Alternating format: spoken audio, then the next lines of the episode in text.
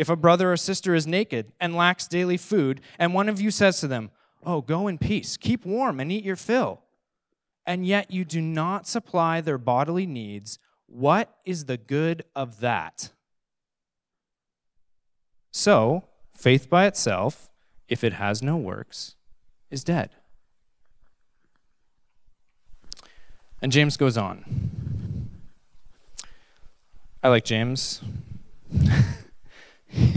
he likes to tell it like it is. He doesn't mince his words. And, uh, you know, in antiquity, that's what a real friend was someone who would say, hey, you're screwing things up, but I'm with you. Or, actually, I've noticed this need in your life. Let me actually help you. That's what a friend was, not just someone you add on Facebook that you met once.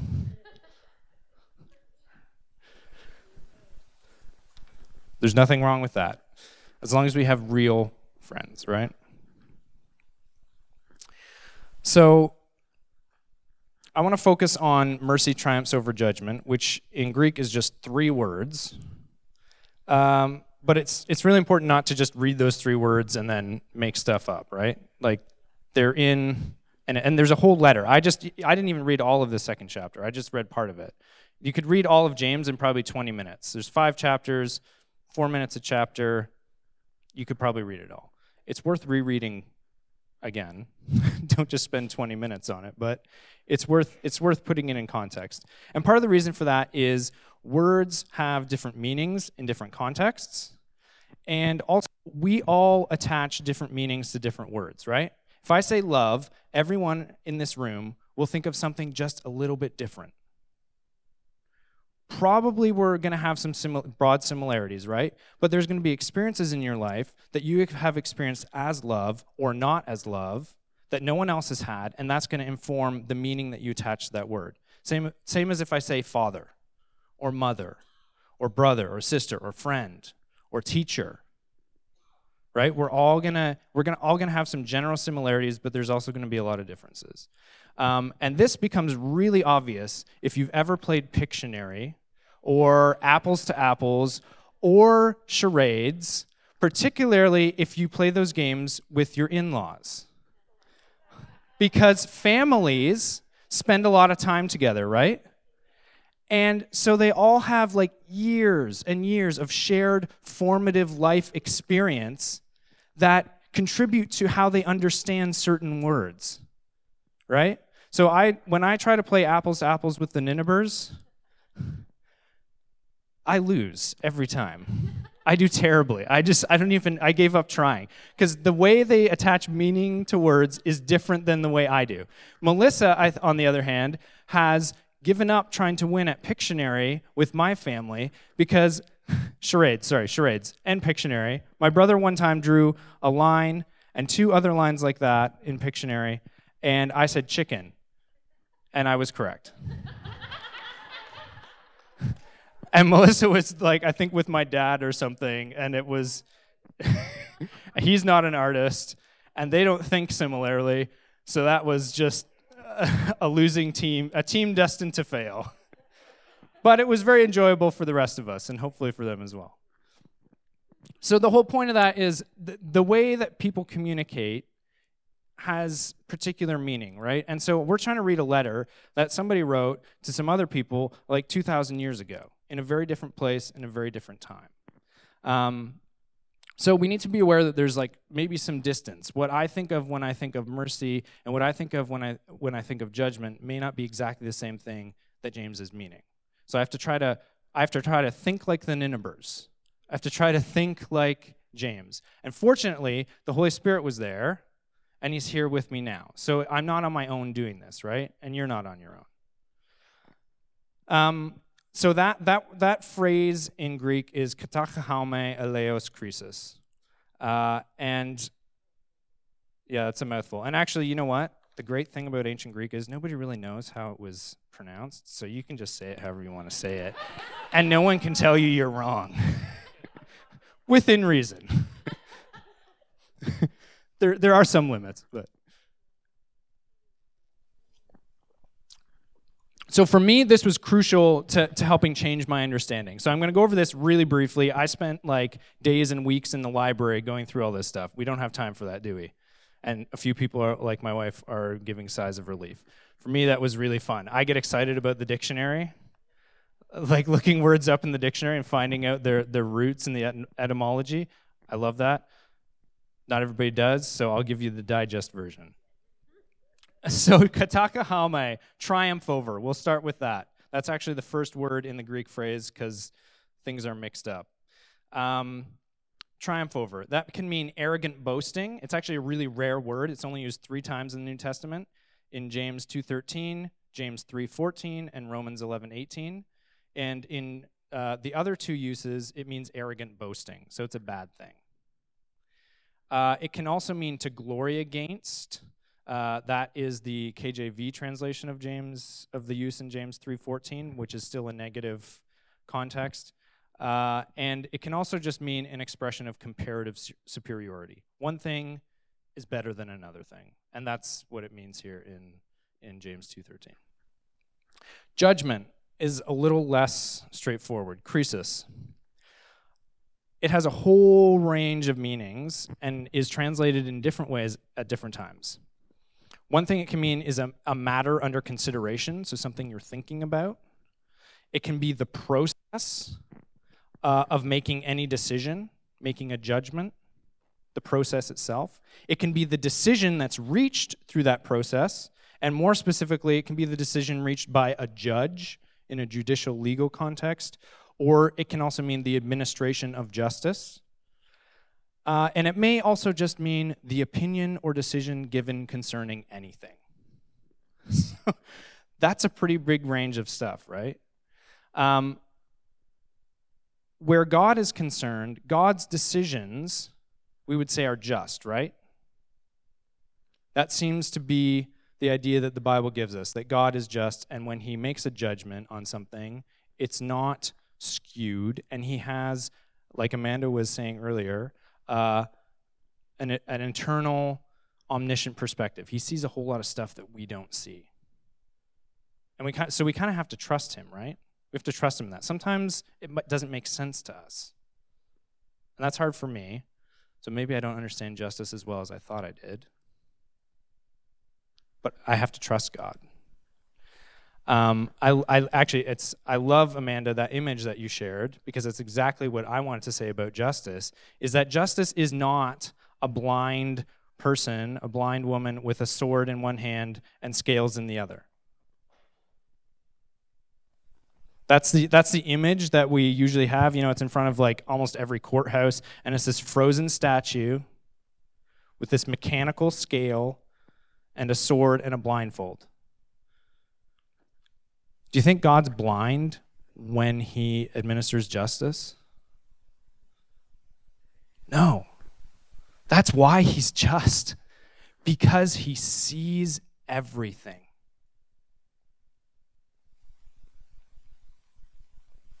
And if we want to be just, we can't be blind. We have to see things the way God sees them. We have to look with, we have to ask Him to give us his perspective. And that's what James talks about. James, James says, uh,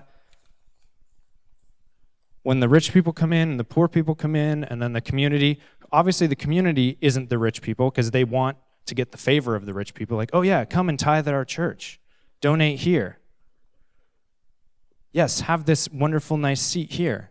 Oh, you're poor, you have nothing to give us, so meh. says they become judges with evil thoughts. They're making judgments,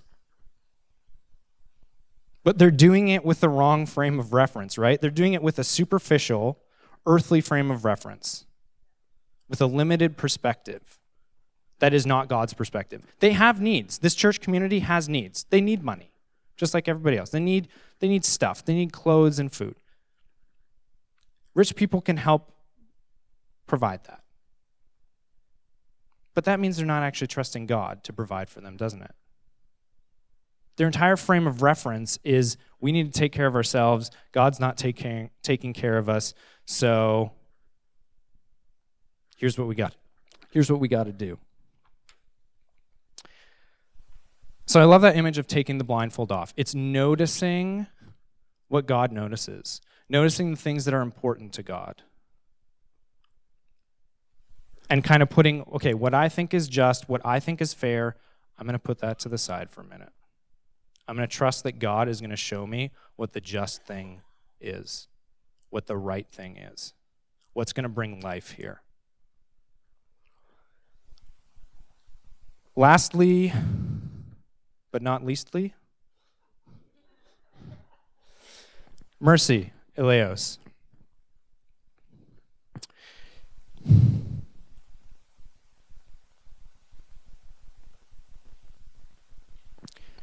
This is a word that will break your heart if you let it.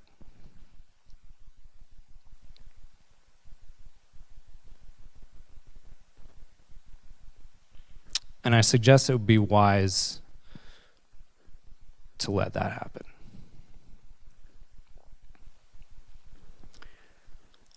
For one thing, it, it means a kindness that's owed in mutual relationships. We don't really think of mercy as something that's owed, usually, do we?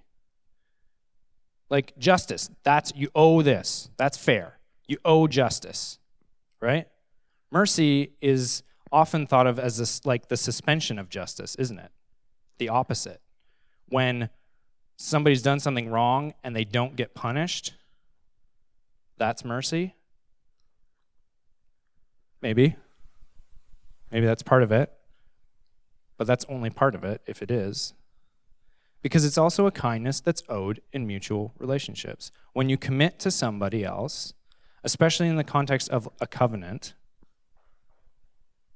like God makes with us,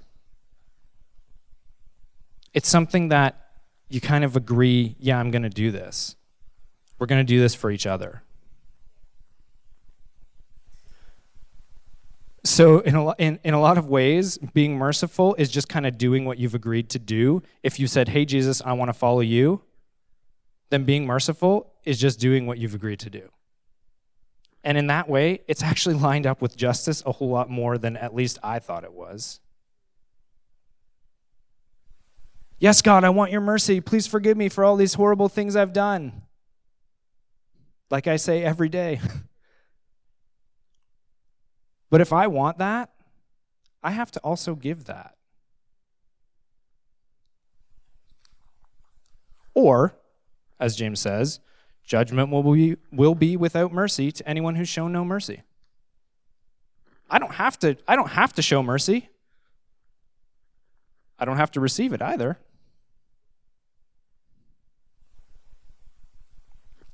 If I want to receive it, I need to give it.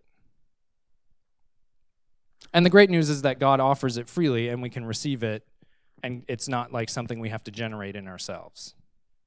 That's part, that's part of the good news of that.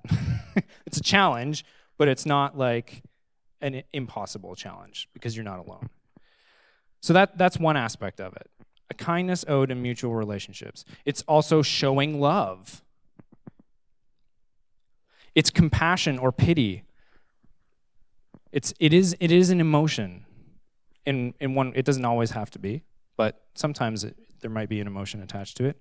It's a disposition and an action, an attitude and something we do. We, we often spiritualize mercy, don't we? Like, mercy is forgiveness of sins, period. That's part of it. I don't want to throw that away. That is part of it. But if that's all that our idea of mercy is, then we've missed out on a whole lot of stuff. And that's not what James is saying. James is saying people come into your church, treat them as humans, not according to the car that they arrived in, or the clothes that they're wearing, or the potential of their bank account to fund you. They're humans, they have value, they have needs. Like the example he says, if you, if you tell someone who's hungry and naked and homeless, you're like, oh, be fed, be, be warm and well, and pray for them, you have not blessed them. You've done nothing for them, and you've probably done actually harm.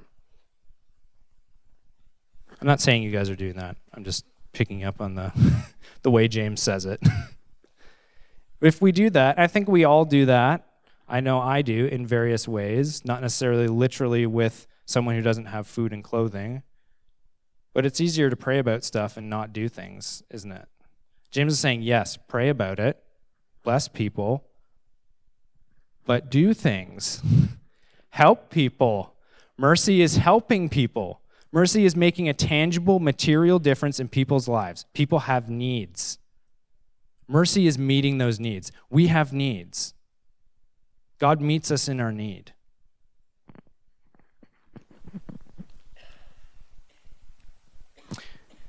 Interesting that James doesn't say anything about uh, why that person was hungry or thirsty or in need of clothing or shelter. You know why he probably doesn't say anything about it? It doesn't matter. It doesn't matter if that person is an alcoholic. It doesn't matter if that person is a drug addict. It doesn't matter if they've made terrible decisions that have brought them to that place.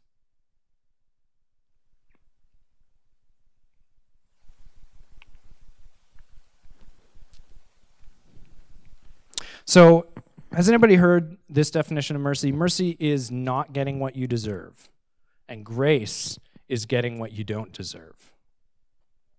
That sounds really good. It preaches so well, and I don't like it. not because it's not true, but because I, I think it's only partially true.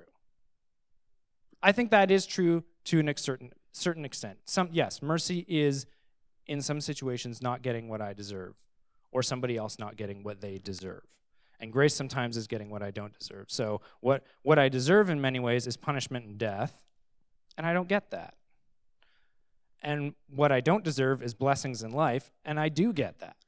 So, that is true, but it's only part of the truth. I think mercy is also doing something to make things right. That seems to be what James is getting at here. It says, do something. Be merciful. There's not a technical obligation for you to take care of the poor. There's not a law that says that, right? Unless you're a follower of Jesus. And then he's he says do this. This is very important. I care about this a whole lot. And grace, grace isn't just getting stuff that I don't deserve, passively receiving things. It's also being actively empowered to do what I couldn't do on my own. So there's there's more to it. And I, like so I don't want to throw out those, you know, those uh, catchphrase sort of definitions, but there's just a lot more. There's a lot more there. Mercy is also doing things, and grace is also being being empowered. There is a receptive element, but there's also an active element.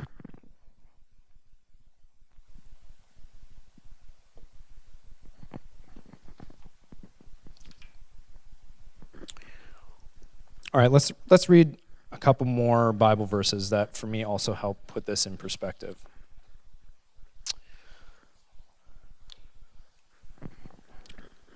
Jeremiah 9, 23 and 24. The Lord says, Let not the wise glory or boast in their wisdom, nor the strong glory in their strength, nor the rich glory in their riches. But that let those that glory glory in this, that they understand and know me. For I am the Lord who shows mercy, judgment, and righteousness in the earth. For in these things I delight mercy, judgment, and righteousness. That is God telling us explicitly what he loves, what he delights in.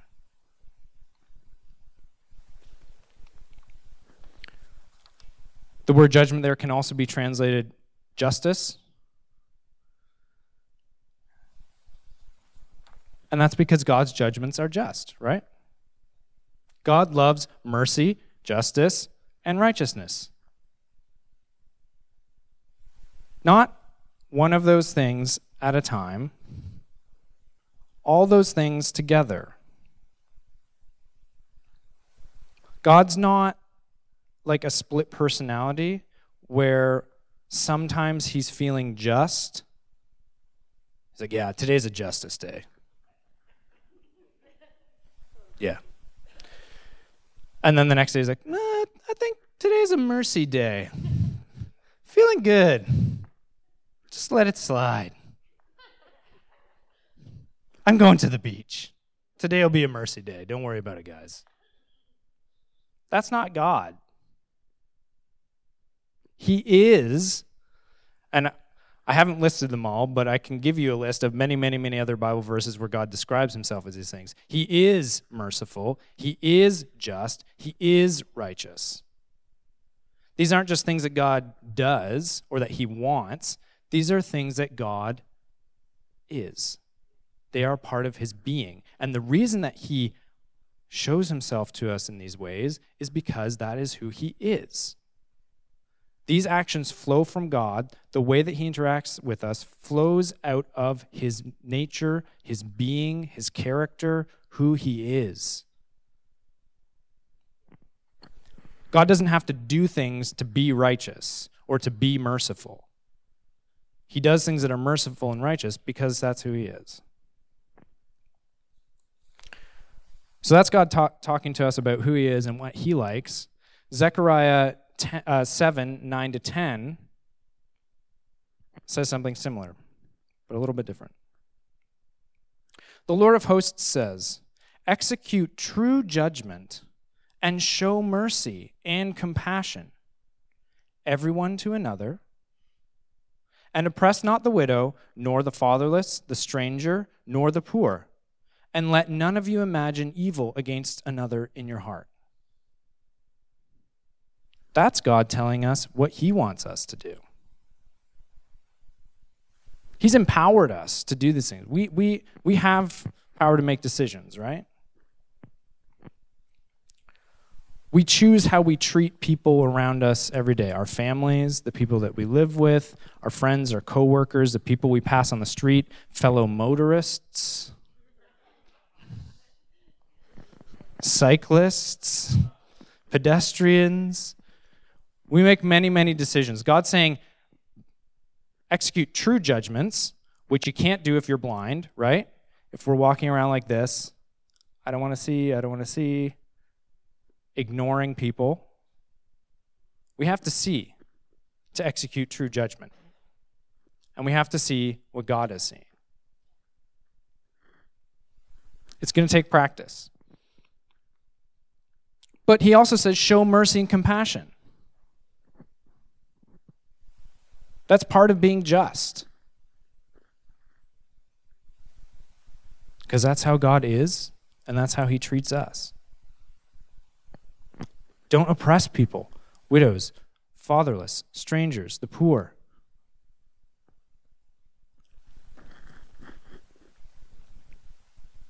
This is challenging. In general, James uh, talks about two ways of life. We kind of have two options. And here's where there is kind of a stark dichotomy. I don't think justice and mercy are opposites, but according to James, these two things are opposites. Friendship with God, you can either be friends with God or you can be friends with the world. You can't be both. Because if you're acting in one mode, it's the opposite of the other.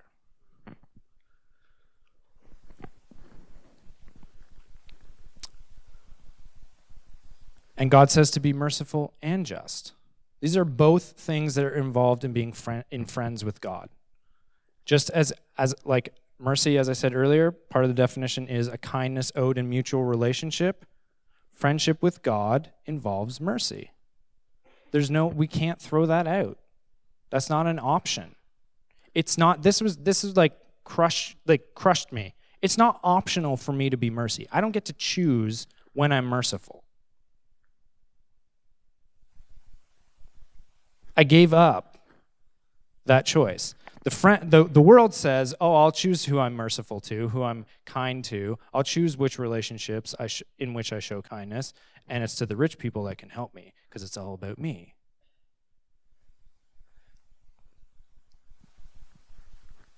That's not how God acts. There is, there is a, a cost to mercy, right? It's costly, it's risky. I think maybe part of part of what real mercy is is when people don't have to earn our love. When I don't have a scoreboard that says, well, you were annoying this morning, you're kind of, okay, but you did such and such and such and such, so I guess we're even. That's earning love. Right? So I'll be nice to you. That's an earned, that's a relationship based on merit and earning stuff. And that can feel good because it can feel like we're in control, right? Especially like, oh, if I do the right stuff, good things will happen. I want to be in control. I want to do I can want to take the right steps to make the rewards and the blessings and the life come, right?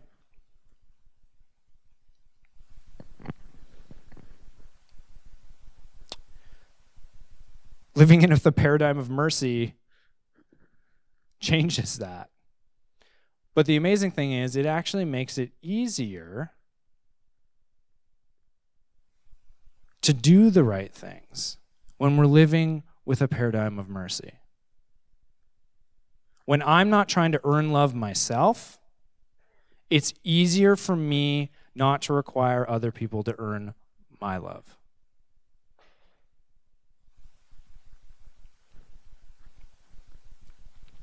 When I was studying this, I was um, driving back and forth every day from the library, and I happened to pop into the CD player in the car this United Pursuit album, this old United Pursuit album that I had lying around. I would never listened to it before, and I was kind of sick of the other one that it had on repeat, so I switched it up. And it happened to be that this album was a live album so they kind of like you know it's it's live music there's like eight minute songs and ten minute songs they kind of like get on a train and they just keep riding that for a while. Um, and one of the things the core refrains that they repeat over and over again is it's your love and mercy. It's your love and mercy. Speaking to god it's your love and mercy. It's your love and mercy and I've been sitting all day in the library, filling my head with all sorts of Greek and scholarly reams of, of, of research and work. And I get in the car and I have all this in my mind, and then this music is just like repeating what I've the core of what I've been studying all day. It's your love and mercy, God. And I just wept every day driving. I get in the car, I'm like, all right, feeling good.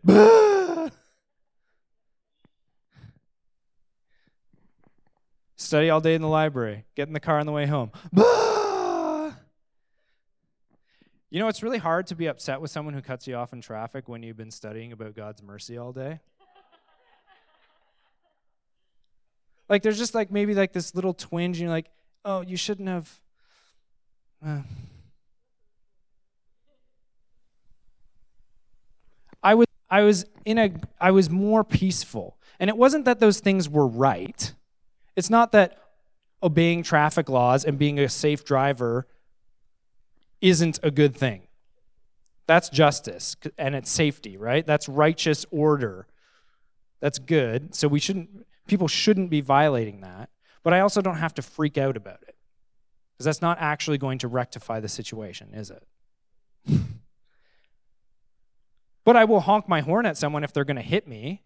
That's not the opposite of mercy, right? Like, hey, hello, I'm here. Don't run over me. So mercy doesn't mean that we just let everything slide, right? It means that we do actually do something about making things right, but we do it the right way. Punishment usually doesn't actually make things right, does it? Putting someone in jail doesn't solve that they stole something or that somebody's somebody used to be alive and now they're dead. Putting someone in jail for the rest of their life does not solve the problem of murder. Now, part of the idea is that we'll keep people safe from this happening again, but it's still not really solving problems, is it? It's kind of like treating things at a surface level. Mercy is a way that goes way deeper.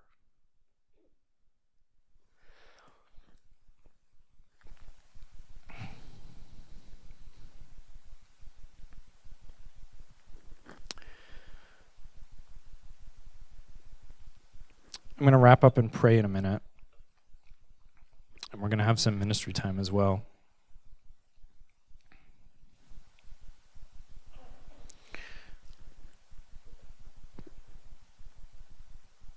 But for me, it was very important to realize that mercy isn't just letting justice slide.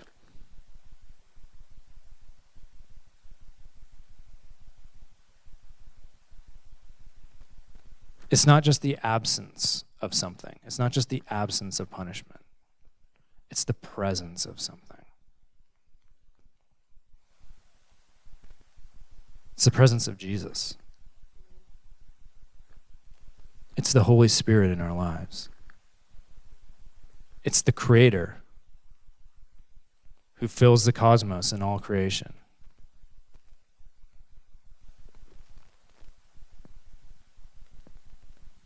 Mercy is an action. I, I don't think. I'll just I'll, I'll give an extreme example, okay? We can dial it back from there, but sometimes it's helpful to go to an extreme to see that maybe what we thought applies to everything doesn't. I don't think the child that's crying on the garbage dump because their mom was raped and now has AIDS and can't take care of this baby and left it at the garbage dump, I don't think that child deserves that.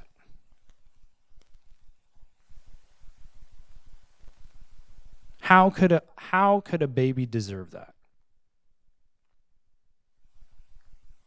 And yet, every single person is born into a hurting world and experiences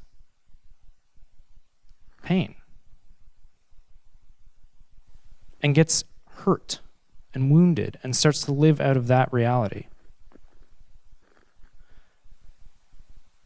So when I don't show mercy to people who are probably just acting out of their own fear or pain or shame, it's like walking past a baby at the garbage dump and just leaving it there to die.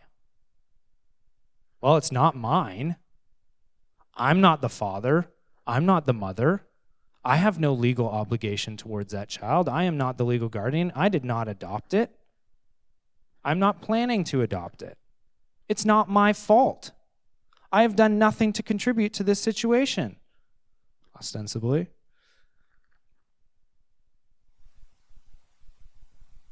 I would feel like I was doing something very wrong if I left a baby on the ground to die. You can call it mercy to pick up the baby, you can call it justice. I think it's both. And I think that same thing applies to most of the situations in our lives, our daily situations, where somebody's snippy with us and we're like, mm, I don't like that that that hurts me. You know, it's it's never going to be convenient to pick up a baby and then have to like keep it alive and help it. There's there's a cost in that, right? There is a cost. You know, it costs something to be nice to someone who's being rude to you, right? Uh, for me, there's a cost to letting go of the the person who cuts me off in traffic or like speeds up to pass me only to get to the red light half a second sooner than me. Thank you for almost causing that accident. That was really worth it. But it's not worth it to hang on to it either.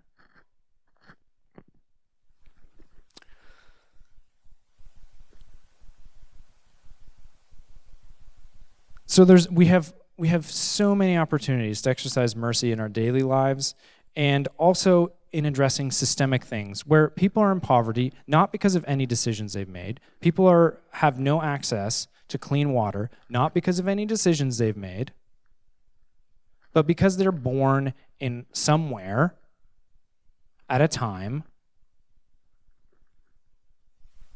where they don't have that.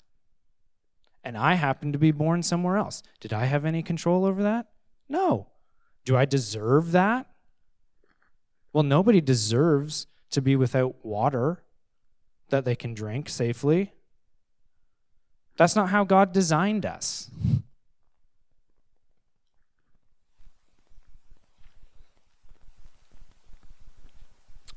These, these are that's a this is a big issue, right?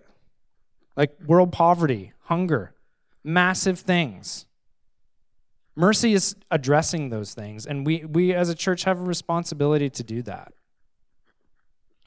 There's not obvious ways to do that. Like, one really attainable thing to do is to sponsor a child in another country through any number of great agencies. My wife and I do it through Compassion, Compassion Canada.